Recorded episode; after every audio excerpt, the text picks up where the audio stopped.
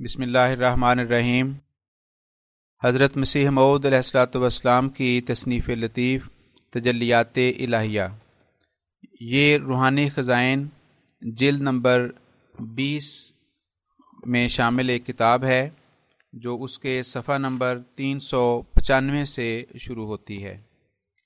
حضور علیہ السلام کا یہ رسالہ مارچ انیس سو چھ کی تصنیف ہے، لیکن پہلی بار حضرت خلیفۃ المسیح ثانی رضی اللہ تعالیٰ عنہ کے عہد مبارک میں انیس سو بائیس میں یہ شائع ہوا اور اس رسالے میں حضور کے الہام چمک دکھلاؤں گا تم کو اس نشان کی پنج بار کے مطابق آئندہ زمانے میں آنے والے پانچ دہشت ناک زلازل کی پیشگوئی فرمائی۔ اسی رسالے میں حضور علیہ السلام نے کہری نشانات کے نازل ہونے کی حکمت بھی بیان فرمائی۔ اور اپنی جماعت کے روشن اور تابناک مستقبل کی پیش گوئی بھی شائع فرمائی۔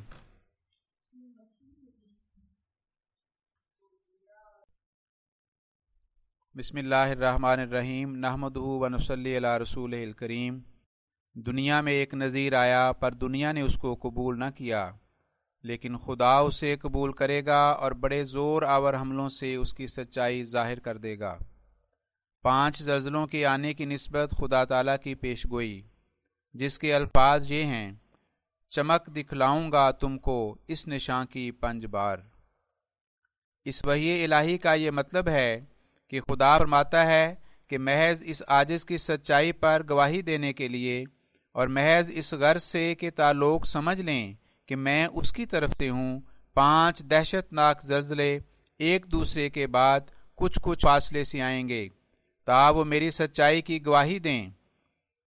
اور ہر یک اور ہر ایک میں ان میں سے ایک ایسی چمک ہوگی کہ اس کے دیکھنے سے خدا یاد آ جائے گا، اور دلوں پر ان کا ایک خوفناک اثر پڑے گا، اور وہ اپنی قوت اور شدت اور نقصان رسانی میں غیر معمولی ہوں گے، جن کے دیکھنے سے انسانوں کے ہوش جاتے رہیں گے۔ یہ سب کچھ خدا کی غیرت کرے گی، کیونکہ لوگوں نے وقت کو شناخت نہیں کیا۔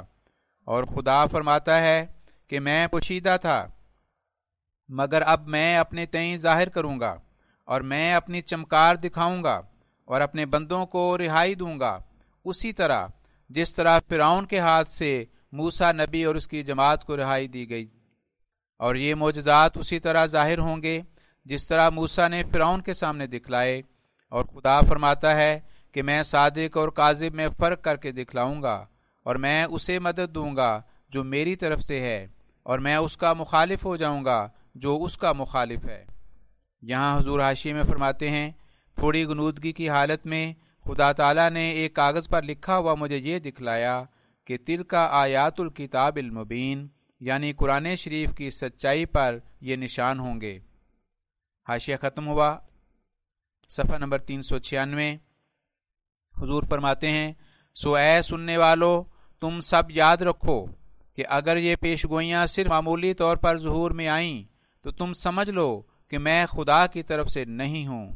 لیکن ان پیش گوئیوں نے اپنے پورے ہونے کے وقت دنیا میں ایک تہلکا برپا کر دیا اور شدت گھبراہٹ سے دیوانہ سا بنا دیا اور اکثر مقامات میں عمارتوں اور جانوں کو نقصان پہنچایا، تو تم اس خدا سے ڈرو جس نے میرے لیے یہ سب کچھ کر دکھایا۔ وہ خدا جس کے قبضے میں ذرہ ذرہ ہے، اس سے انسان کہاں بھاگ سکتا ہے؟ وہ فرماتا ہے کہ میں چوروں کی طرح بشیدہ آؤں گا یعنی کسی جوتشی یا ملہم یا خواب بین کو اس وقت کی خبر نہیں دی جائے گی، بجوز اس قدر خبر کے کہ جو اس نے اپنے مسیح مود کو دے دی یا آئندہ اس پر کچھ زیادہ کرے۔ ان نشانوں کے بعد دنیا میں ایک تبدیلی پیدا ہوگی اور اکثر دل خدا کی طرف کھینچے جائیں گے۔ اور اکثر سعید دلوں پر دنیا کی محبت ٹھنڈی ہو جائے گی اور غفلت کے پردے درمیان سے اٹھا دیے جائیں گے اور حقیقی اسلام کا شربت انہیں پلایا جائے گا، جیسا کہ خدا تعالی خود فرماتا ہے۔ چو دور خسروی آغاز کر دند مسلمان را مسلمان باز کر دند۔ دور خسروی سے مراد اس آجز کا عہد دعوت ہے، مگر اس جگہ دنیا کی بادشاہت مراد نہیں۔ بلکہ آسمانی بادشاہت مراد ہے جو مجھ کو دی گئی۔ خلاصہ معنی اس الہام کا یہ ہے کہ جب دور خسروی یعنی دور مسیحی جو خدا کے نزدیک آسمانی بادشاہت کہلاتی ہے، ششم ہزار کے آخر میں شروع ہوا۔ جیسا کہ خدا کے پاک نبیوں نے پیش گوئی کی تھی، تو اس کا یہ اثر ہوا کہ وہ جو صرف ظاہری مسلمان تھے، وہ حقیقی مسلمان بننے لگے۔ جیسا کہ اب تک چار لاکھ کے قریب بن چکے ہیں۔ اور میرے لیے یہ شکر کی جگہ ہے کہ میرے ہاتھ پر چار لاکھ کے قریب لوگوں نے اپنے معاشی اور گناہوں اور شرک سے توبہ کی اور ایک جماعت ہندوؤں اور انگریزوں کی بھی مشرف با اسلام ہوئی۔ چنانچہ کل کے دن ہی ایک ہندو میرے ہاتھ پر مشرف با اسلام ہوا، جس کا نام محمد اقبال رکھا گیا۔ اور میں کل کے دن چند دفعہ اس الہام الہی کو پڑھ رہا تھا کہ یک دفعہ میری روح میں یہ عبارت پھونکی گئی جو پہلے الہام کے بعد میں ہے۔ مقام او مبی ازراہ تحقیر بدورانش رسول ناز کر دند اس کا ترجمہ کچھ یوں ہے کہ اس کے مقام کو تحقیر کی نظر سے نہ دیکھ، اس کے عہد پر تو رسولوں کو بھی ناز ہے۔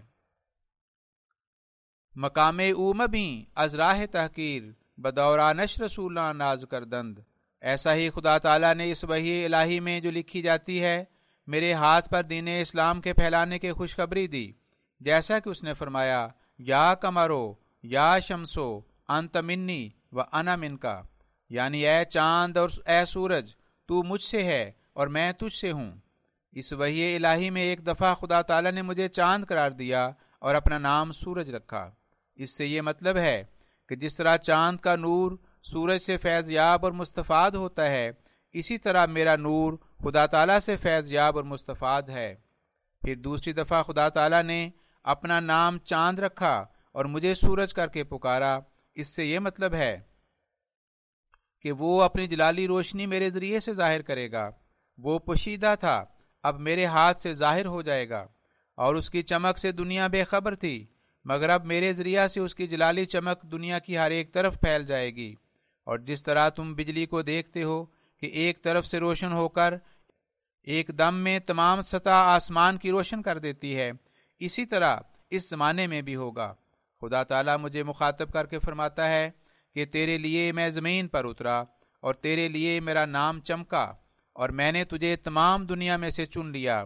اور فرماتا ہے کالا ربو کا ان نازل من السماء ما یورزی کا یعنی تیرا خدا کہتا ہے کہ آسمان سے ایسے زبردست معجزات اتریں گے جن سے تو راضی ہو جائے گا۔ سو ان میں سے اس ملک میں ایک تعاون اور دو سخت زلزلے تو آ چکے، جن کی پہلے سے میں نے خدا تعالیٰ سے الہام پا کر خبر دی تھی۔ مگر اب خدا تعالیٰ فرماتا ہے کہ پانچ زلزلے اور آئیں گے اور دنیا ان کی غیر معمولی چمک کو دیکھے گی اور ان پر ثابت کیا جائے گا کہ یہ خدا تعالیٰ کے نشان ہیں جو اس کے بندے مسیح مود کے لیے ظاہر ہوئے۔ افسوس اس زمانہ کے منظم اور جوتشی ان پیش گوئیوں میں میرا ایسا ہی مقابلہ کرتے ہیں جیسا کہ ساحروں نے موسا نبی کا مقابلہ کیا تھا۔ اور بعض نادان ملہم جو تاریکی کے گڑھے میں پڑے ہوئے ہیں، وہ بلم کی طرح میرے مقابلے کے لیے حق کو چھوڑتے اور گمراہوں کو مدد دیتے ہیں۔ مگر خدا فرماتا ہے کہ میں سب کو شرمندہ کروں گا۔ اور کسی دوسرے کو یہ اعزاز ہرگز نہیں دوں گا۔ ان سب کے لیے اب وقت ہے کہ اپنے نجوم یا الہام سے میرا مقابلہ کریں۔ اور اگر کسی حملے کو اب اٹھا رکھیں تو وہ نامرد ہیں۔ اور خدا فرماتا ہے کہ میں ان سب کو شکست دوں گا اور میں اس کا دشمن بن جاؤں گا جو تیرا دشمن ہے۔ اور وہ فرماتا ہے کہ اپنے اسرار کے اظہار کے لیے میں نے تجھے ہی برگزیدہ کیا ہے اور زمین اور آسمان تیرے ساتھ ہے۔ جیسا کہ میرے ساتھ ہے اور تو مجھ سے ایسا ہے جیسا کہ میرا عرش۔ اسی کے مطابق قرآن شریف میں یہ آیت ہے، جو خدا کے برگزیدہ رسولوں کو غیروں سے ممتاز کرتی ہے۔ اور وہ یہ ہے، لا یظہر علی غیب ہی احدن اللہ من ارتضا من رسول الجن ستائیس اٹھائیس۔ یعنی کھلا کھلا غیب صرف برگزیدہ رسول کو عطا کیا جاتا ہے، غیر کو اس میں حصہ نہیں۔ سو ہماری جماعت کو چاہیے جو ٹھوکر نہ کھاویں۔ اور ان غیروں کو جو میرے مقابل پر ہیں اور میری بیعت کرنے والوں میں داخل نہیں ہیں، کچھ بھی چیز نہ سمجھیں، ورنہ خدا کے غضب کے نیچے آئیں گے۔ ہر ایک بےحدہ گو جو پیش گوئی کرتا ہے، خدا ایسے لوگوں سے سچے ایمانداروں کو آزماتا ہے کہ کیا وہ غیر کو وہ وقت اور عزت دیتے ہیں جو خدا اور اس کے رسول کو دینی چاہیے؟ اور دیکھتا ہے کہ کیا وہ اس سچائی پر قائم ہیں یا نہیں جو ان کو دی گئی۔ اور یاد رہے کہ جب یہ پانچ زلزلے آ چکیں گے اور جس قدر خدا نے تباہی کا ارادہ کیا ہے وہ پورا ہو چکے گا، تب خدا کا رحم پھر جوش مارے گا اور پھر غیر معمولی اور دہشت ناک زلزلوں کا ایک مدت تک خاتمہ ہو جائے گا اور تعاون بھی ملک میں سے جاتی رہے گی۔ جیسا کہ خدا تعالیٰ نے مجھے مخاطب کر کے فرمایا یاتی اللہ جہنم زمان لیے صفیحہ احدن۔ یعنی اس جہنم پر جو تعاون اور زلزلوں کا جہنم ہے، ایک دن ایسا زمانہ آئے گا کہ اس جہنم میں کوئی فرد بشر بھی نہیں ہوگا۔ یعنی اس ملک میں، اور جیسا کہ نوح کے وقت میں ہوا کہ ایک خلق کثیر کی موت کے بعد امن کا زمانہ بخشا گیا، ایسا ہی اس جگہ بھی ہوگا۔ اور پھر اس الحام کے بعد اللہ تعالیٰ فرماتا ہے سما یوگاس الناس و یا سرون یعنی پھر لوگوں کی دعائیں سنی جائیں گی۔ اور وقت پر بارشیں ہوں گی، اور باغ اور کھیت بہت پھل دیں گے، اور خوشی کا زمانہ آ جائے گا۔ اور غیر معمولی آفتیں دور ہو جائیں گی، تا لوگ یہ خیال نہ کریں کہ خدا صرف کہار ہے، رحیم نہیں ہے، اور تا اس کے مسیح کو منحوس قرار نہ دیں۔ یہاں حاشی میں حضور فرماتے ہیں، مسیح مود کے لیے ابتدا سے یہی مقدر ہے کہ پہلے تو وہ کہاری رنگ میں ظاہر ہوگا، اور جہاں تک اس کی نظر کام کرتی ہے، اس کے دم سے لوگ مریں گے۔ یعنی وہ زمانہ جہاد اور تلوار سے لڑنے کا زمانہ نہیں ہوگا۔ صرف مسیح مود کی روحانی توجہ تلوار کا کام دکھلائے گی اور کہری نشان آسمان سے نازل ہوں گے، جیسے تعاون اور زلزلے وغیرہ آفات۔ تب اس کے بعد خدا کا مسیح نوئے انسان کو رحم کی نظر سے دیکھے گا اور آسمان سے رحم کے آثار ظاہر ہوں گے اور عمروں میں برکت دی جائے گی اور زمین میں سے رزق کا سامان بکثرت پیدا ہوگا۔ حاشیہ ختم ہوتا ہے، پھر ہم متن کی طرف واپس لوٹتے ہیں۔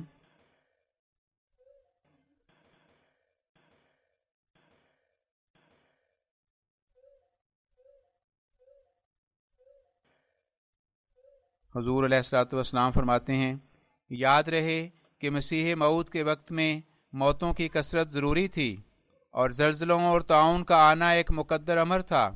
یہی معنی اس حدیث کے ہیں کہ جو لکھا ہے کہ مسیح معود کے دم سے لوگ مریں گے اور جہاں تک مسیح کی نظر جائے گی، اس کا قاتلانہ دم اثر کرے گا۔ پس یہ نہیں سمجھنا چاہیے کہ اس حدیث میں مسیح معود کو ایک ڈائن قرار دیا گیا ہے، جو نظر کے ساتھ ہر ایک کا کلیجہ نکالے گا، بلکہ معنی حدیث کے یہ ہیں کہ اس کے نفحات طیبات یعنی کلمات اس کے جہاں تک زمین پر شائع ہوں گے، تو چونکہ لوگ ان کا انکار کریں گے اور تقزیب سے پیش آئیں گے اور گالیاں دیں گے، اس لیے وہ انکار مجب عذاب ہو جائے گا۔ یہاں حاشیے میں حضور فرماتے ہیں، اس حدیث سے بھی ثابت ہے کہ مسیح کے وقت میں جہاد کا حکم منسوخ کر دیا جائے گا۔ جیسا کہ صحیح بخاری میں بھی مسیح مود کی صفات میں لکھا ہے کہ یزا الحرب یعنی مسیح مود جب آئے گا تو جنگ اور جہاد کو موقوف کر دے گا۔ اس میں حکمت یہ ہے کہ جب مسیح کی روحانی توجہ سے گہری نشان ظاہر ہوں گے اور لاکھوں انسان تعاون اور زلازل وغیرہ سے مریں گے، تو پھر تلوار کے ذریعہ سے کسی کو قتل کرنے کی ضرورت نہیں رہے گی۔ اور خدا اس سے رحیم تر ہے کہ دو قسم کے شدید عذاب ایک ہی وقت میں کسی قوم پر نازل کرے یعنی ایک گہری نشانوں کا عذاب اور دوسرا انسانوں کے ذریعے سے تلوار کا عذاب۔ اور خدا تعالیٰ نے قرآن شریف میں صاف فرما دیا ہے کہ یہ دو قسم کے عذاب ایک وقت میں جمع نہیں ہو سکتے۔ حاشیہ یہاں سے ختم ہوتا ہے۔ اب ہم اصل متن کی طرف چلتے ہیں۔ حضور علیہ السلام فرماتے ہیں، یہ حدیث بتلا رہی ہے کہ مسیح مود کا سخت انکار ہوگا، جس کی وجہ سے ملک میں مری پڑے گی اور سخت سخت زلزلے آئیں گے اور امن اٹھ جائے گا۔ ورنہ یہ غیر معقول بات ہے کہ خواہ نخواہ نیک و کار اور نیک چلن آدمیوں پر طرح طرح کے عذاب کی قیامت آوے۔ یہی وجہ ہے کہ پہلے زمانوں میں بھی نادان لوگوں نے ہر ایک نبی کو منحوس قدم سمجھا ہے اور اپنی شامت اعمال ان پر تھاپ دی ہے۔ مگر اصل بات یہ ہے کہ نبی عذاب کو نہیں لاتا، بلکہ عذاب کا مستحق ہو جانا اتمام حجت کے لیے نبی کو لاتا ہے اور اس کے قائم ہونے کے لیے ضرورت پیدا کرتا ہے۔ اور سخت عذاب بغیر نبی قائم ہونے کے آتا ہی نہیں۔ جیسا کہ قرآن شریف میں اللہ تعالیٰ فرماتا ہے وہ ما کن نام حتیٰ نب آسا رسولہ بن اسرائیل سولہ۔ پھر یہ کیا بات ہے کہ ایک طرف تو تعاون ملک کو کھا رہی ہے اور دوسری طرف حیبت ناک زلزلے پیچھا نہیں چھوڑتے۔ اے غافلو، تلاش تو کرو، شاید تم میں خدا کی طرف سے کوئی نبی قائم ہو گیا ہے۔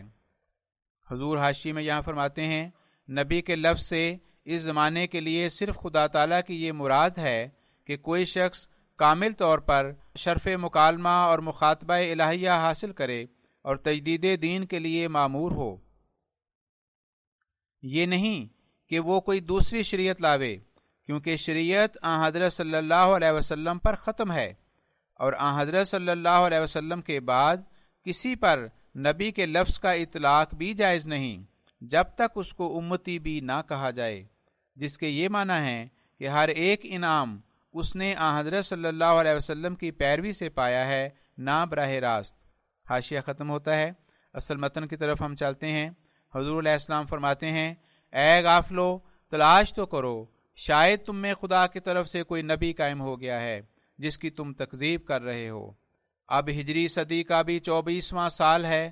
بغیر قائم ہونے کسی مرسل الہی کے، یہ وبال تم پر کیوں آ گیا؟ جو ہر سال تمہارے دوستوں کو تم سے جدا کرتا اور تمہارے پیاروں کو تم سے علیحدہ کر کے داغے جدائی تمہارے دلوں پر لگاتا ہے، آخر کچھ بات تو ہے، کیوں تلاش نہیں کرتے؟ اور تم کیوں اس آیت مصوفہ بالا میں غور نہیں کرتے جو خدا تعالیٰ فرماتا ہے وہ ماں کنہ معذبینہ حتیٰ نب آسا رسولہ بن اسرائیل سولہ۔ یعنی ہم کسی بستی پر غیر معمولی عذاب نازل نہیں کرتے۔ جب تک ہم ان پر اتمام حجت کے لیے ایک رسول نہ بھیج دیں۔ اب تم خود سوچ کر دیکھ لو کہ کیا یہ غیر معمولی عذاب نہیں جو تم کئی سال سے بھگت رہے ہو۔ تم وہ مصیبتیں دیکھ رہے ہو جن کا تمہارے باپ دادو نے نام بھی نہیں سنا تھا اور جن کی ہزاروں برس تک اس ملک میں نظیر نہیں پائی جاتی۔ اور جس تعاون اور جس زلزلے کو اب تم دیکھتے ہو، میں اپنے کشفی عالم میں پچیس برس سے اسے دیکھ رہا ہوں۔ اگر خدا نے مجھے یہ تمام خبریں پہلے سے نہیں دیں تو میں جھوٹا ہوں۔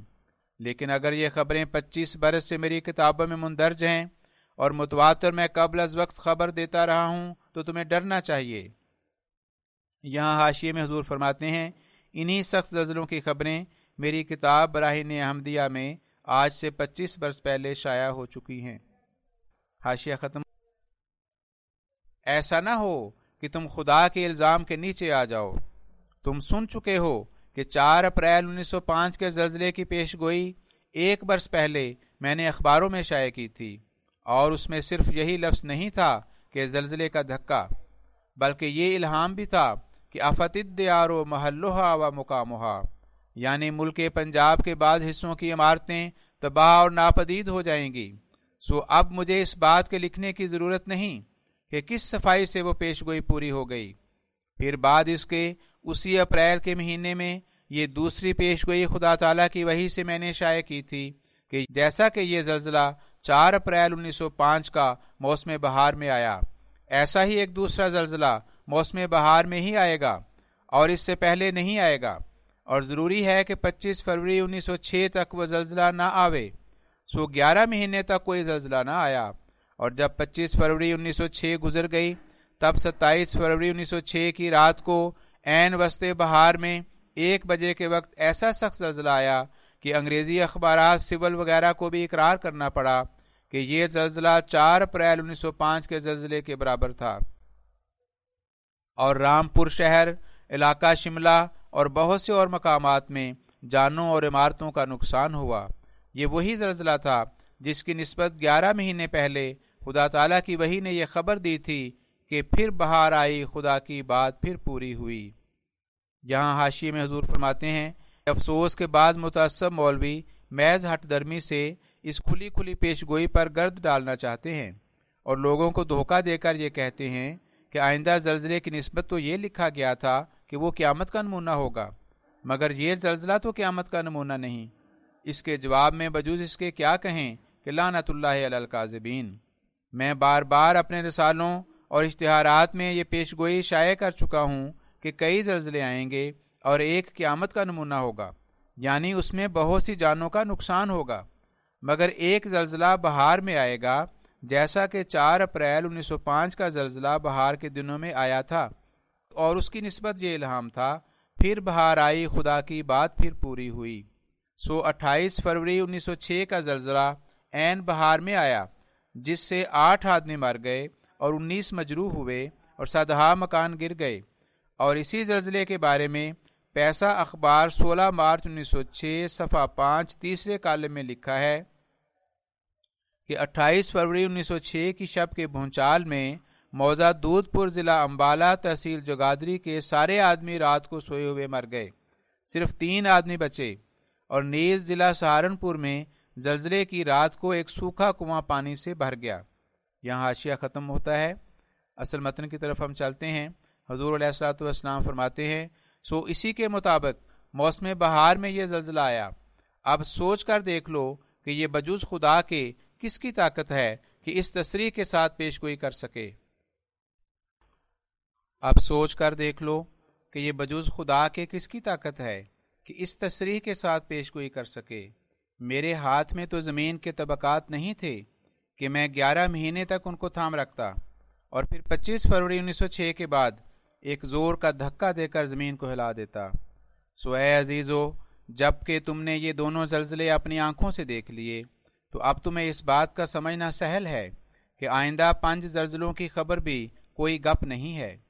اور تم یہ بھی سمجھ سکتے ہو کہ جیسا کہ یہ یقین کرنا انسانی طاقت سے باہر تھا کہ گیارہ ماہ تک اپریل کے زلزلے کی مانند کوئی زلزلہ نہیں آئے گا، بلکہ عین بہار میں پچیس فروری انیس سو چھ کے بعد آئے گا۔ ایسا ہی یہ یقین کرنا بھی انسانی طاقت سے باہر ہے کہ اب بعد اس کے پانچ شدید زلزلے آئیں گے، جن کے ذریعے سے خدا تعالیٰ اپنے چہرے کی چمکار دکھلائے گا، یہاں تک کہ ان کو جو خدا کی ہستی کے قائل نہیں، اقرار کی طرف کھینچے گا۔ اور پھر بعد اس کے امن ہو جائے گا اور دنیا اپنی معمولی حالت پر آ جائے گی۔ اور ایک مدت تک ایسے زلزلے پھر کبھی نہیں آئیں گے۔ آپ لوگ سمجھ سکتے ہیں کہ کوئی علم طبقات العرض کا اس تصریح اور تفصیل کو بتلا نہیں سکتا، بلکہ وہ خدا جو زمین اور آسمان کا خدا ہے، وہ اپنے خاص رسولوں کو یہ اسرار بتلاتا ہے۔ نہ ہر ایک کو تا دنیا کے لوگ کفر اور انکار سے بچ جائیں اور تا وہ ایمان لائیں اور جہنم کے عذاب سے نجات پائیں۔ سو دیکھو، میں زمین و آسمان کو گواہ کرتا ہوں۔ کہ آج میں نے وہ پیش گوئی جو پانچ زلزلوں کے بارے میں ہے، بتصریح بیان کر دی ہے۔ تا تم پر حجت ہو اور تا تمہاری گمراہی پر موت نہ ہو۔ اے عزیز، خدا سے مت لڑو کہ اس لڑائی میں تم ہرگز فتح یاب نہیں ہو سکتے۔ خدا کسی قوم پر ایسے سخت عذاب نازل نہیں کرتا اور نہ کبھی اس نے کیے جب تک اس قوم میں اس کی طرف سے کوئی رسول نہ آیا ہو۔ یعنی جب تک اس کا بھیجا ہوا ان میں ظاہر نہ ہوا ہو۔ سو تم خدا کے قانون قدیم سے فائدہ اٹھاؤ اور تلاش کرو کہ وہ کون ہے جس کے لیے تمہاری آنکھوں کے روبرو، آسمان پر رمضان کے مہینے میں خصوف خصوف ہوا اور زمین پر تعاون پھیلی اور زلزلے آئے۔ اور یہ پیش گوئیاں قبل از وقت کس نے تم کو سنائیں؟ اور کس نے یہ دعویٰ کیا کہ میں مسیح مود ہوں؟ اس شخص کو تلاش کرو کہ وہ تم میں موجود ہے اور وہ یہی ہے کہ جو بول رہا ہے۔ ولا تیاسو مر روح اللہ انہ لا یاس مر روح اللہ الا القوم الکافرون۔ یوسف اٹھاسی۔ میں نے اس جگہ تک مضمون کو ختم کیا تھا کہ آج پھر پندرہ مارچ انیس سو چھ کو بروز پنج شمبا وقت صبح یہ الہام ہوا، خدا نکلنے کو ہے۔ انتمنی بے منزلت بروزی۔ وعد اللہ، ان یعنی ان پانچ رزلوں کو لانے سے اپنا چہرہ ظاہر کرے گا اور اپنے وجود کو دکھلا دے گا۔ اور تو مجھ سے ایسا ہے جیسا کہ میں ہی ظاہر ہو گیا یعنی تیرا ظہور بائن ہی میرا ظہور ہوگا۔ یہ خدا کا وعدہ ہے کہ پانچ زلزلوں کے ساتھ خدا اپنے تئیں ظاہر کرے گا اور خدا کا وعدہ نہیں ٹلے گا اور وہ ضرور ہو کر رہے گا۔ یاد رہے کہ پیش گوئی دو قسم کی ہوتی ہے ایک صرف وعید کی، جس سے مقصود صرف سزا دینا اور عذاب دینا ہوتا ہے۔ ایسی پیش گوئی اگر خدا تعالیٰ کی طرف سے ہو، تو کسی کے ڈرنے اور توبہ اور استغفار یا صدقہ دعا سے ٹل سکتی ہے، جیسا کہ یونس نبی کی پیش گوئی ٹل گئی اور ظہور میں نہ آئی۔ کیونکہ یونس نبی کو وعید کے طور پر بتلایا گیا تھا کہ چالیس دن تک تیری قوم پر عذاب نازل ہو جائے گا، اور یہ پیش گوئی قطعی طور پر بغیر کسی شرط کے تھی۔ مگر تب بھی جب یونس کی قوم نے توبہ اور استغفار کیا اور ان کے دل ڈر گئے، تو خدا تعالیٰ نے اس عذاب کا وارد کرنا موقوف رکھا اور وہ قطعی پیش گوئی ٹل گئی، جس کی وجہ سے یونس نبی کو بڑی مصیبت پیش آئی۔ اور اس نے نہ چاہا کہ کذاب کہلا کر پھر اپنی قوم کو منہ دکھاوے۔ اور وعید کی پیش گوئی کا توبہ، استغفار یا صدقے سے ٹل جانا ایک ایسا بدیہی امر ہے کہ کسی فرقے یا قوم کو اس سے انکار نہیں۔ کیونکہ تمام انبیاء علیہ السلام کے اتفاق سے یہ بات مسلم ہے کہ توبہ استغفار اور صدقہ خراج سے بلا رد ہو سکتی ہے۔ اب ظاہر ہے کہ جس بلا کو خدا نے کسی پر وارد کرنا چاہا ہے، اگر نبی کو پیش از وقت اس بلا کا علم دیا جائے، تو وہی وعید کی پیش گوئی کہلائے گی۔ اور اگر کسی نبی کو پیش از وقت اس کا علم نہ دیا جائے، تو صرف خدا تعالیٰ کا مخفی ارادہ ہوگا۔ اس جگہ ان نادان مولویوں کی کس قدر پردہ دری ہوتی ہے؟ جو مجھ پر اعتراض کر کے کہتے ہیں کہ ڈپٹی عبداللہ آتم پندرہ مہینے کی میاد میں نہیں مرا، بلکہ چند ماہ بعد مرا اور نہیں جانتے کہ وہ وعید کی پیش گوئی تھی۔ اور باوجود اس کے یونس کی پیش گوئی کی طرح صرف قطعی نہ تھی، بلکہ اس کے ساتھ یہ لفظ تھے کہ بشرطے کے حق کی طرف رجوع نہ کرے۔ یعنی اس حالت میں پندرہ مہینے کے اندر مرے گا کہ جب اس کے دل نے حق کی طرف رجوع نہ کیا ہو۔ لیکن یہ بات عیسائیوں کی شہادت سے بھی ثابت شدہ ہے کہ اس نے اسی مجلس میں جب یہ پیش گوئی سنائی گئی تھی، حق کی طرف رجوع کر لیا تھا اور ڈر گیا تھا، کیونکہ جب میں نے مباحثے کا سلسلہ ختم ہونے کے بعد ساٹھ یا ستر گواہوں کے روبرو، جس میں سے بعض مسلمان اور بعض عیسائی تھے، ڈاکٹر مارٹن کلار کی کوٹھی پر بلند آواز سے یہ کہا کہ آپ نے اپنی فلاں کتاب میں ہمارے نبی صلی اللہ علیہ وسلم کا نام دجال رکھا ہے، نعوذ باللہ۔ اس لیے خدا نے ارادہ کیا ہے کہ پندرہ مہینے کے اندر وہ آپ کو ہلاک کرے گا۔ بشرطے کے حق کی طرف رجوع نہ کرو۔ تب وہ اس پیش گوئی کو سنتے ہی ڈر گیا اور اس کا رنگ زرد ہو گیا اور اس نے اپنی زبان باہر نکالی اور دونوں ہاتھ اپنے کانوں پر رکھے اور اس کا بدن خوف سے کانپ اٹھا اور توبہ کرنے والے کی شکل بنا کر کہا کہ میں نے حضرت صلی اللہ علیہ وسلم کو ہرگز دجال نہیں کہا۔ میرے خیال میں اس وقت تیس سے زیادہ اس جلسے میں عیسائی موجود ہوں گے، جن میں سے ایک ڈاکٹر مارٹن کلارک بھی تھے جو اب تک زندہ موجود ہیں۔ اگر ان سے حلفن دریافت کیا جائے تو میں امید نہیں رکھتا کہ وہ خلاف واقعہ بیان کر سکیں یا اس واقعہ کا اخفاء کر سکیں۔ پھر باوجود اس کے یہ امر بھی ثابت ہے کہ اس پیش گوئی کے سنتے ہی ڈپٹی عبداللہ آتم کے دل پر سخت بے چینی اور بے قراری تاری ہو گئی اور وہ پیش گوئی کے اثر سے دیوانے کی طرح ہو گیا اور اکثر روتا تھا۔ اور بعد اس کے دین اسلام کے رد میں ایک سطر بھی اس نے شائع نہ کی، یہاں تک کہ صرف چند ماہ بعد فوت ہو گیا۔ اور میں نے متبادر اشتہاروں سے اس پر حجت پوری کی اور اشتہاروں میں لکھا کہ اگر اس نے پیش گوئی کی شرط کے موافق اپنے دل میں حق کی طرف رجوع نہیں کیا تو وہ حلفن بیان کرے۔ تو میں وعدہ کرتا ہوں کہ میں چار ہزار روپیہ اس حلف کے بعد بلا توقف اس کو دوں گا۔ مگر باوجود عیسائیوں کے اصرار کے کہ حلف اٹھا لے اس نے قسم نہ کھائی اور اس طرح ٹال دیا کہ قسم کھانا ہمارے مذہب میں منع ہے۔ حالانکہ انجیل سے ثابت ہے کہ پترس نے قسم کھائی، پولوس نے قسم کھائی اور خود حضرت مسیح نے قسم کھائی۔ پھر منع کیوں کر ہو گئی؟ اور اب تک عدالتوں میں عیسائی گواہوں کو قسم دی جاتی ہے، بلکہ دوسروں کے لیے اقرار سالے اور عیسائیوں کے لیے خاص طور پر قسم ہے۔ غرض باوجود اس ہیلے بہانے کے پھر موت سے بچ نہ سکا۔ اور جیسا کہ میں نے اشتہارات میں شائع کیا تھا، میرے آخری اشتہار سے صرف چند مہینے بعد مر گیا، اور موت کی بیماری تو انہی دنوں میں اس کو شروع ہو گئی تھی۔ یہ ہیں ہمارے مخالف مولیوں کے اعتراض، جنہوں نے علم، قرآن اور حدیث کا پڑھ کر ڈبو دیا۔ اب تک انہیں معلوم نہیں کہ وعید کی پیش گوئی اور وعدے کی پیش گوئی میں فرق کیا ہے۔ اور اب تک یونس نبی کے قصے سے بھی بے خبر ہیں، جو در منصور میں بھی تفصیل سے مندرج ہے، چونکہ ان کی نیتیں درست نہیں اس لیے اعتراض کے وقت ان کو وہ پیش گوئیاں یاد نہیں رہتی جو دس ہزار سے بھی زیادہ مجھ سے وقوع میں آ گئی ہیں۔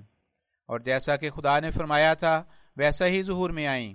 اور اگر کوئی وعید کی پیش گوئی جو کسی شخص کے عذاب پر مشتمل تھی، اپنے وقت سے ٹل گئی ہو، تو اس پر شور مچاتے ہیں۔ جس سے معلوم ہوتا ہے کہ ان لوگوں کو خدا تعالیٰ کی کتابوں پر ایمان ہی نہیں۔ اور میرے پر حملہ کرنے کے جوش سے تمام نبیوں پر حملہ کرتے ہیں۔ یہ نادان نہیں جانتے۔ کہ اگر ڈپٹی آتم پندرہ مہینے میں نہیں مرا تو آخر چند ماہ بعد میری زندگی میں ہی مر گیا اور پیش گوئی میں صاف یہ لفظ تھے کہ جھوٹا سچے کی زندگی میں مر جائے گا۔ اس کا دعویٰ تھا کہ عیسائی مذہب سچا ہے اور میرا دعویٰ تھا کہ اسلام سچا ہے۔ بس خدا نے میری زندگی میں اس کو ہلاک کر دیا اور مجھے سچا کیا۔ پندرہ مہینے کو بار بار بیان کرنا اور ان امور کا ذکر نہ کرنا کیا یہی ان مولویوں کی دیانتداری ہے؟ نہیں سوچتے کہ یونس نبی کی تو قطعی عذاب کی پیش گوئی تھی، جس کی نسبت خبر دی گئی تھی کہ چالیس دن تک بہرحال اس قوم پر عذاب وارد ہو جائے گا، مگر وہ عذاب ان پر وارد نہ ہوا۔ یہاں تک کہ یونس ان میں سے بہتوں کی زندگی میں ہی فوت ہو گیا۔ ہائے افسوس، اگر ان لوگوں کی نیت درست ہوتی تو آتم کے واقعہ کے بعد جو پیش گوئی لیکھ رام کی نسبت کی گئی تھی، جس کے ساتھ کوئی بھی شرط نہ تھی اور جس میں صاف طور پر وقت اور قسم میں موت بتلائی گئی تھی۔ اسی پر غور کرتے کہ کیسی صفائی سے وہ پوری ہوئی۔ مگر کون غور کرے جب تعصب سے دل اندھے ہو گئے؟ اور اگر ایک ذرہ دلوں میں انصاف ہوتا تو ایک نہایت سہل طریق ان کے لیے مہیا تھا کہ جن پیش گوئیوں کے نہ پورے ہونے پر ان کو اعتراض ہے، وہ لکھ کر میرے سامنے پیش کرتے کہ وہ کس قدر ہیں۔ اور پھر مجھ سے اس بات کا ثبوت لیتے کہ وہ پیش گوئیاں جو پوری ہو گئیں وہ کس قدر ہیں۔ تو اس امتحان سے ان کے تمام پردے کھل جاتے۔ اور میں خدا تعالیٰ کی قسم کھا کر کہتا ہوں کہ محلے اعتراض ان کے پاس صرف ایک دو وعید کی پیش گوئیاں ہیں، جن کے ساتھ شرط بھی تھی، جن میں خوف اور ڈرنے کی وجہ سے تاخیر ہو گئی، اور جن کی نسبت خدا تعالیٰ کا قدیم قانون ہے کہ وہ توبہ، استغفار اور صدقہ اور دعا سے ٹل سکتی ہیں، لیکن ان کے مقابل پر وہ پیش گوئیاں پوری ہوئیں جو دس ہزار سے بھی زیادہ ہیں، جن کی سچائی کے لیے کئی لاکھ انسان گواہ ہیں۔ اور صرف ایک فرقہ نہیں بلکہ تمام فرقے، کیا مسلمان اور کیا ہندو اور کیا عیسائی، ان کی سچائی کی شہادت دینے کے لیے مجبور ہیں۔ بس کیا یہ ایمانداری تھی کہ پیش گوئیوں کی ایک عظیم الشان فوج کو جن کی سچائی پر لاکھوں انسان گواہ ہیں کل عدم سمجھ کر ان سے کچھ فائدہ نہ اٹھانا اور وعید کی ایک دو پیش گوئیوں کو جو خدا کے قدیم قانون کے موافق تاخیر پذیر ہو گئیں، بار بار پیش کرنا۔ اگر یہی حال ہے تو کسی نبی کی نبوت قائم نہیں رہ سکتی۔ کیونکہ ان واقعات کا ہر ایک نبوت میں نمونہ موجود ہے۔ اسی لیے میں کہتا ہوں کہ یہ لوگ دین اور سچائی کے دشمن ہیں۔ اور اگر اب بھی ان لوگوں کی کوئی جماعت دلوں کو درست کر کے میرے پاس آوے، تو میں اب بھی اس بات کے لیے حاضر ہوں کہ ان کے لغو اور بےحدہ شبہات کا جواب دوں اور ان کو دکھلاؤں کہ کس قدر خدا نے ایک فوج کثیر کی طرح میری شہادت میں پیشگوئیاں مہیا کر رکھی ہیں۔ جو ایسے طور سے ان کی سچائی ظاہر ہوئی ہے جیسا کہ دن چڑھ جاتا ہے۔ یہ نادان مولوی اگر اپنی آنکھیں دیدہ و دانستہ بند کرتے ہیں تو کریں۔ سچائی کو ان سے کیا نقصان؟ لیکن وہ زمانہ آتا ہے، بلکہ قریب ہے کہ بتیرے فرعون تباہ ان پیش گوئیوں پر غور کرنے سے، غرق ہونے سے بچ جائیں گے۔ خدا فرماتا ہے کہ میں حملے پر حملہ کروں گا، یہاں تک کہ میں تیری سچائی دلوں میں بٹھا دوں گا۔ بس اے مولویو، اگر تمہیں خدا سے لڑنے کی طاقت ہے تو لڑو۔ مجھ سے پہلے ایک غریب انسان مریم کے بیٹے سے یہودیوں نے کیا کچھ نہ کیا، اور کس طرح اپنے گمان میں اس کو سولی دے دی، مگر خدا نے اس کو سولی کی موت سے بچایا۔ اور یا تو وہ زمانہ تھا کہ اس کو صرف ایک مکار اور قذاب خیال کیا جاتا تھا، اور جا وہ وقت آیا کہ اس قدر اس کی عظمت دلوں میں پیدا ہو گئی کہ اب چالیس کروڑ انسان اس کو خدا کر کے مانتا ہے۔ اگرچہ ان لوگوں نے کفر کیا کہ ایک عاجز انسان کو خدا بنایا مگر یہ یہودیوں کا جواب ہے کہ جس شخص کو وہ لوگ ایک جھوٹے کی طرح پیروں کے نیچے کچل دینا چاہتے تھے، وہی یسو مریم کا بیٹا اس عظمت کو پہنچا کہ اب چالیس کروڑ انسان اس کو سجدہ کرتے ہیں اور بادشاہوں کی گردنیں اس کے نام کے آگے جھکتی ہیں۔ سو میں نے اگرچہ یہ دعا کی ہے کہ یسو ابن مریم کی طرح شرک کی ترقی کا میں ذریعہ نہ ٹھہرایا جاؤں اور میں یقین رکھتا ہوں کہ خدا تعالیٰ ایسا ہی کرے گا۔ لیکن خدا تعالیٰ نے مجھے بار بار خبر دی ہے کہ وہ مجھے بہت عظمت دے گا اور میری محبت دلوں میں بٹھائے گا اور میرے سلسلے کو تمام زمین میں پھیلائے گا اور سب فرقوں پر میرے فرقے کو غالب کرے گا اور میرے فرقے کے لوگ اس قدر علم اور معرفت میں کمال حاصل کریں گے کہ اپنی سچائی کے نور اور اپنے دلائل اور نشانوں کے روح سے سب کا منہ بند کر دیں گے اور ہر ایک قوم اس چشمے سے پانی پیے گی۔ اور یہ سلسلہ زور سے بڑھے گا اور پھولے گا، یہاں تک کہ زمین پر محیط ہو جاوے گا۔ بہت سی روکیں پیدا ہوں گی اور ابتلا آئیں گے، مگر خدا سب کو درمیان سے اٹھا دے گا اور اپنے وعدے کو پورا کرے گا۔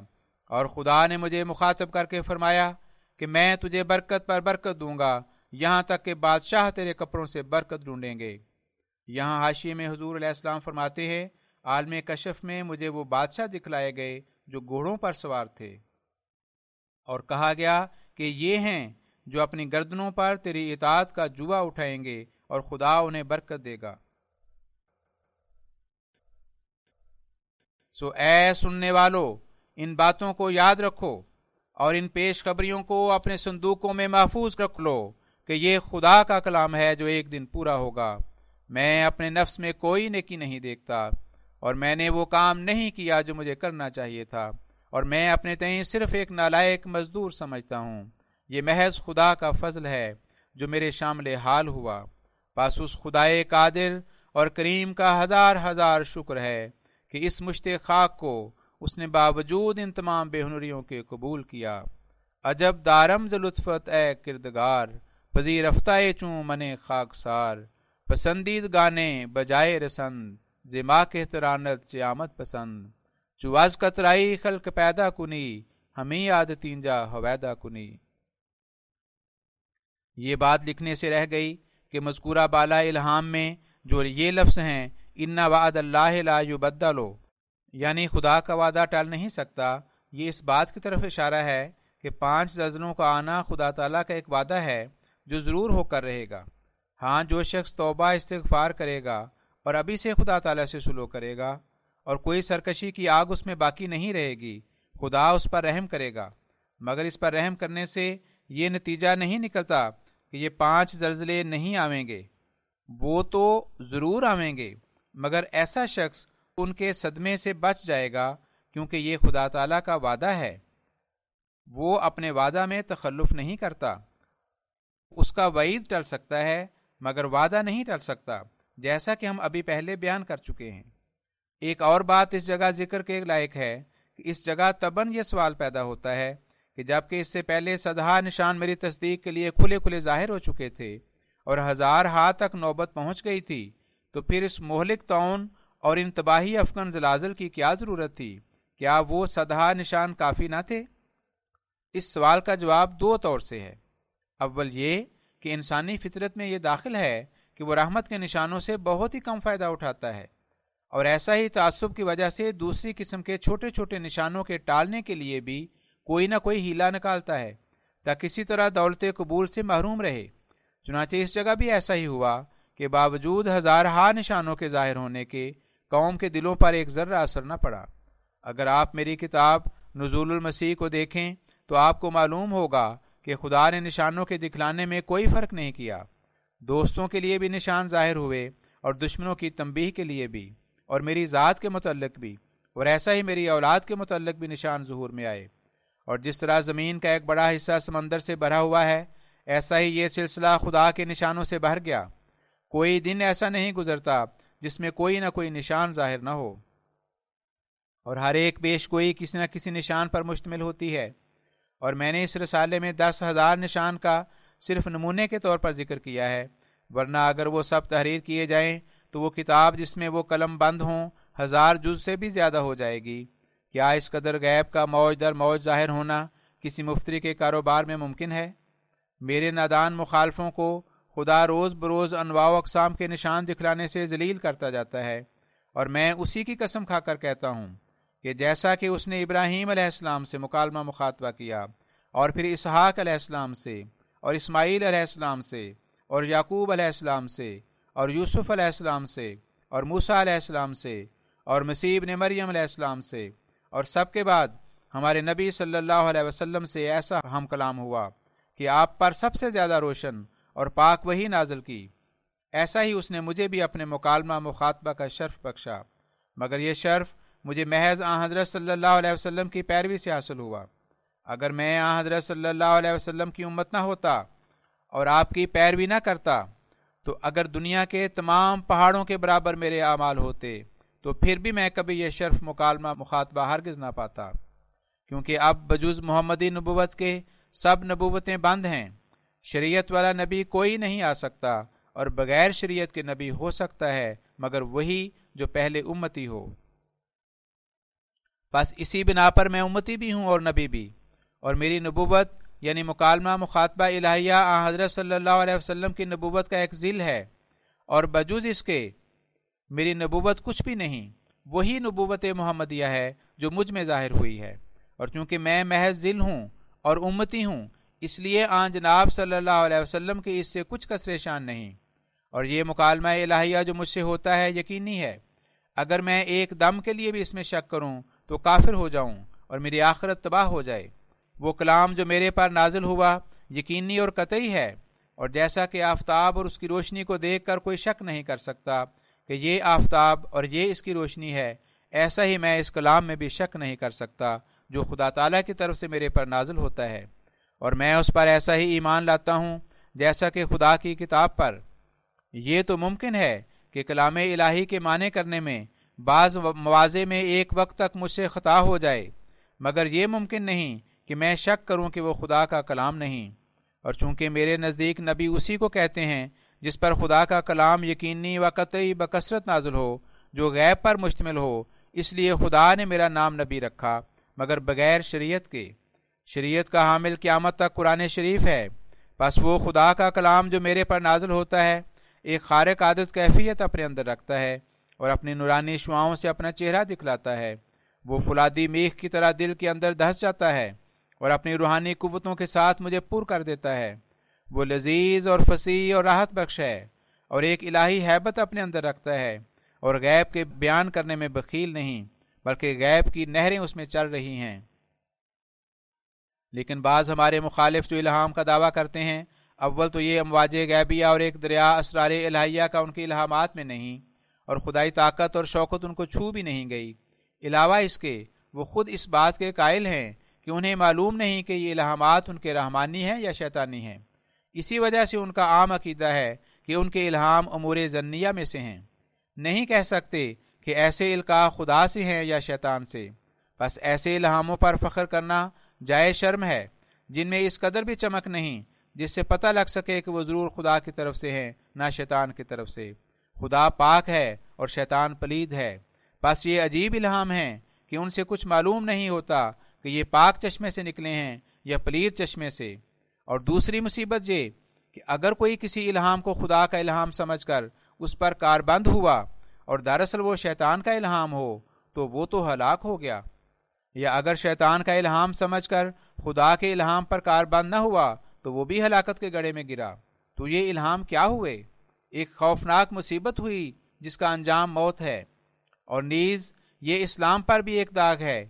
کہ بنی اسرائیل میں تو ایسے یقینی الہام ہوتے تھے جن کی وجہ سے موسا علیہ السلام کی ماں نے اپنے معصوم بچے کو دریا میں ڈال دیا اور اس الہام کی سچائی میں کچھ شک نہ کیا اور ضنی نہ سمجھا اور خزر نے ایک بچے کو قتل بھی کر دیا مگر اس امت مرحوما کو وہ مرتبہ بھی نہ ملا جو بنی اسرائیل کی عورتوں کو مل گیا۔ پھر اس آیت کے کیا معنی ہوئے کہ سراط اللہ دینا ان امتا علیہم؟ کیا انہی ضنی الہاموں کا نام ہی نام ہے؟ جو شیطان اور رحمان میں مشترک ہیں، جائے شرم۔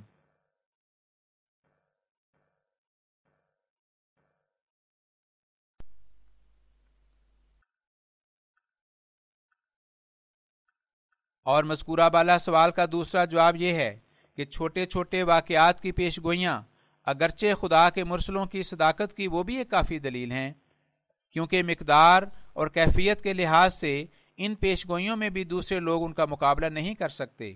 تاہم، جن لوگوں پر وسوسہ اور وہم غالب ہے، وہ کسی نہ کسی وہم میں گرفتار ہو جاتے ہیں۔ مثلا، اگر کسی معمور میں اللہ کی دعا سے کسی کے گھر میں لڑکا پیدا ہو یا وہ معمور لڑکا پیدا ہونے کی خبر دے اور لڑکا پیدا ہو جائے، تو بہت سے لوگ بول اٹھتے ہیں کہ یہ کوئی خاص نشان نہیں۔ بتیری عورتوں کو بھی اپنی نسبت یا ہمسایہ عورت کی نسبت خوابیں آ جاتی ہیں۔ کہ اس کے گھر میں لڑکا پیدا ہوگا، تو پھر لڑکا بھی پیدا ہو جاتا ہے، تو کیا اس عورت کو خدا کا نبی یا رسول یا محدث مان لیا جائے؟ اور گو ایسے توہمات میں یہ لوگ جھوٹے ہیں، مگر جاہلوں کی زبان کون بند کرے؟ اور جھوٹے اس لیے ہیں کہ ہم یہ تو نہیں کہتے کہ کسی ایک قول اور شاز و نادر واقعہ سے کسی کا منجان بلّہ ہونا ثابت ہو جاتا ہے، تا ہر ایک خواب دیکھنے والا خدا کا برگزیدہ سمجھا جائے۔ بلکہ اول دعویٰ چاہیے، پھر ایسی پیش گوئیاں چاہیے جو اپنی اپنی کمیت اور کیفیت کی روح سے اس حد تک پہنچ چکی ہوں کہ جو معمولی انسانوں کی خوابوں یا الہاموں کی شراکت ان کے ساتھ ممتنع ہو۔ جیسا کہ ایسی پیش گوئیاں چھوٹے چھوٹے واقعات کے متعلق جو میرے ذریعے سے خدا نے پوری کیں، ان کا عدد کئی ہزار تک پہنچتا ہے۔ اور کون ہے جس نے تعداد اور صفائی کے لحاظ سے ان کا مقابلہ کر کے دکھلایا۔ چند سال ہوئے ہیں کہ ایک بدقسمت نادان نے اعتراض کیا تھا کہ مولوی حکیم نور الدین صاحب جو اس قدر اخلاص رکھتے ہیں، ان کا لڑکا فوت ہو گیا ہے۔ یہ اعتراض اگرچہ نرا تعصب اور جہالت کی وجہ سے تھا، کیونکہ ہمارے نبی صلی اللہ علیہ وسلم کے گیارہ لڑکے فوت ہوئے تھے۔ مگر میری دعا پر خدا نے مجھ پر ظاہر کیا۔ کہ مولوی حکیم نور الدین صاحب کے گھر میں لڑکا پیدا ہوگا اور اس کے بدن پر پھوڑے نمودار ہو جائیں گے۔ تا اس بات کا نشان ہو کہ یہ وہی لڑکا ہے جو دعا کے ذریعے سے پیدا ہوا۔ بس ایسا ہی وقوع میں آیا اور تھوڑے ہی دنوں کے بعد مولوی صاحب کے گھر میں لڑکا پیدا ہوا جس کا نام عبد الحی رکھا گیا۔ اور اس کی پیدائش کے زمانے کے قریب ہی بہت سے پھوڑے اس کے بدن پر نکل آئے جن کے داغ اب تک موجود ہیں۔ یہ پھوڑے خدا نے اس لیے اس کے بدن پر پیدا کیے تاکہ کسی کو یہ وہم پیدا نہ ہو کہ یہ اتفاقی معاملہ ہے، دعا کا اثر نہیں۔ اور نہ اس کو پیش گوئی پر دلالت قطعی ہے، جیسا کہ بعض اوقات ایسا اتفاق ہو جاتا ہے کہ چند آدمی ایک کسی غائب دوست کا ذکر کرتے ہیں کہ وہ اس وقت آتے تو اچھا تھا، اور ابھی وہ ذکر شروع ہی ہوتا ہے کہ وہ خود بخود آ جاتے ہیں۔ تب لوگ کہتے ہیں، آئیے صاحب ابھی ہم آپ کا ذکر ہی کر رہے تھے کہ آپ آ ہی گئے۔ سو خدا نے اس پیش گوئی کے ساتھ پھوڑوں کا نشان بتلا دیا۔ تا معلوم ہو کہ وہ لڑکا دعا کے اثر سے پیدا ہوا ہے نہ اتفاقی طور پر۔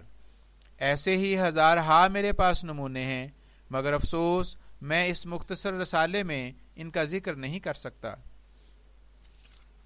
جیسا کہ میں ابھی بیان کر چکا ہوں، چھوٹے چھوٹے واقعات کی پیش گوئیاں جبکہ ہزاروں تک ان کی تعداد پہنچ جائے، تو اس بات کی قطعی دلیل ٹھہرتی ہیں کہ جس شخص کے ہاتھ پر وہ پیش گوئیاں ظاہر ہوئی ہیں اور جو منجان بلّہ ہونے کا دعویٰ کرتا ہے، وہ در حقیقت منجان بلّہ ہے۔ لیکن جن کے دلوں میں شک اور وسوسہ کی مرض ہے، وہ پھر بھی شبہات سے باز نہیں آتے اور فی الفور کہہ دیتے ہیں کہ فلاں فقیر نے بھی تو ایسی ہی کرامت دکھلائی تھی اور فلاں جوتشی صاحب نے بھی کچھ ایسا ہی فرمایا تھا جو سچ سچ نکلا۔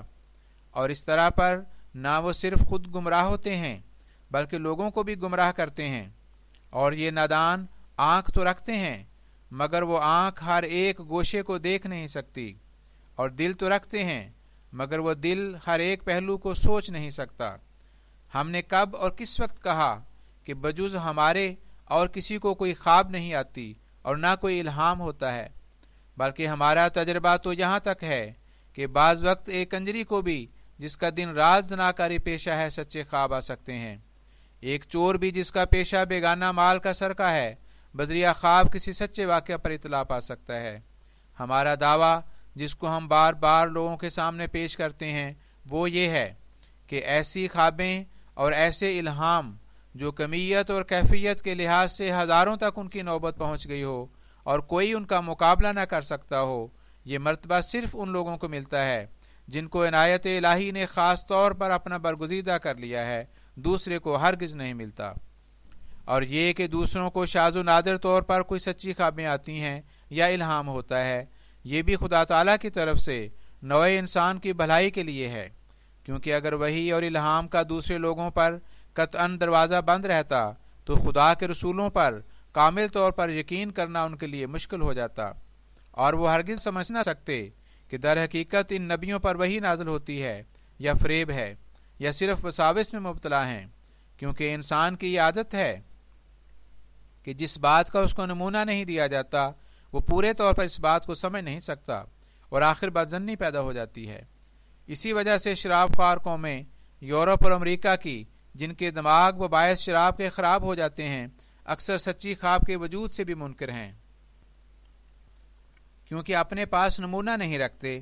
بس اسی مسلحت سے کوئی سچی خواب اور کوئی سچا الہام نمونے کے طور پر لوگوں کو عام طور پر دیا گیا تا جس وقت ان میں کوئی نبی ظاہر ہو، تو دولت قبول سے محروم نہ رہیں۔ اور اپنے دلوں میں سمجھ لیں کہ یہ ایک واقعی حقیقت ہے، جس سے چاشنی کے طور پر ہمیں بھی کچھ دیا گیا ہے۔ صرف اتنا فرق ہے کہ یہ معمولی لوگ ایک گدا پیشہ کی مانند ہیں، جس کے پاس چند روپے یا چند پیسے ہیں۔ مگر خدا کے مرسل اور خدا کے نبی، وہ روحانی ملک کے۔ سامعین، یہ کتاب تجلیات الہیہ یہاں پر ختم ہو جاتی ہے۔ یہاں آگے ناشر کی طرف سے ایک نوٹ ہے، صفحہ نمبر چار سو سولہ پر، کہ باقی مسودہ دستیاب نہیں ہو سکا۔ وآخر دعوانا ان الحمد للہ رب العالمین۔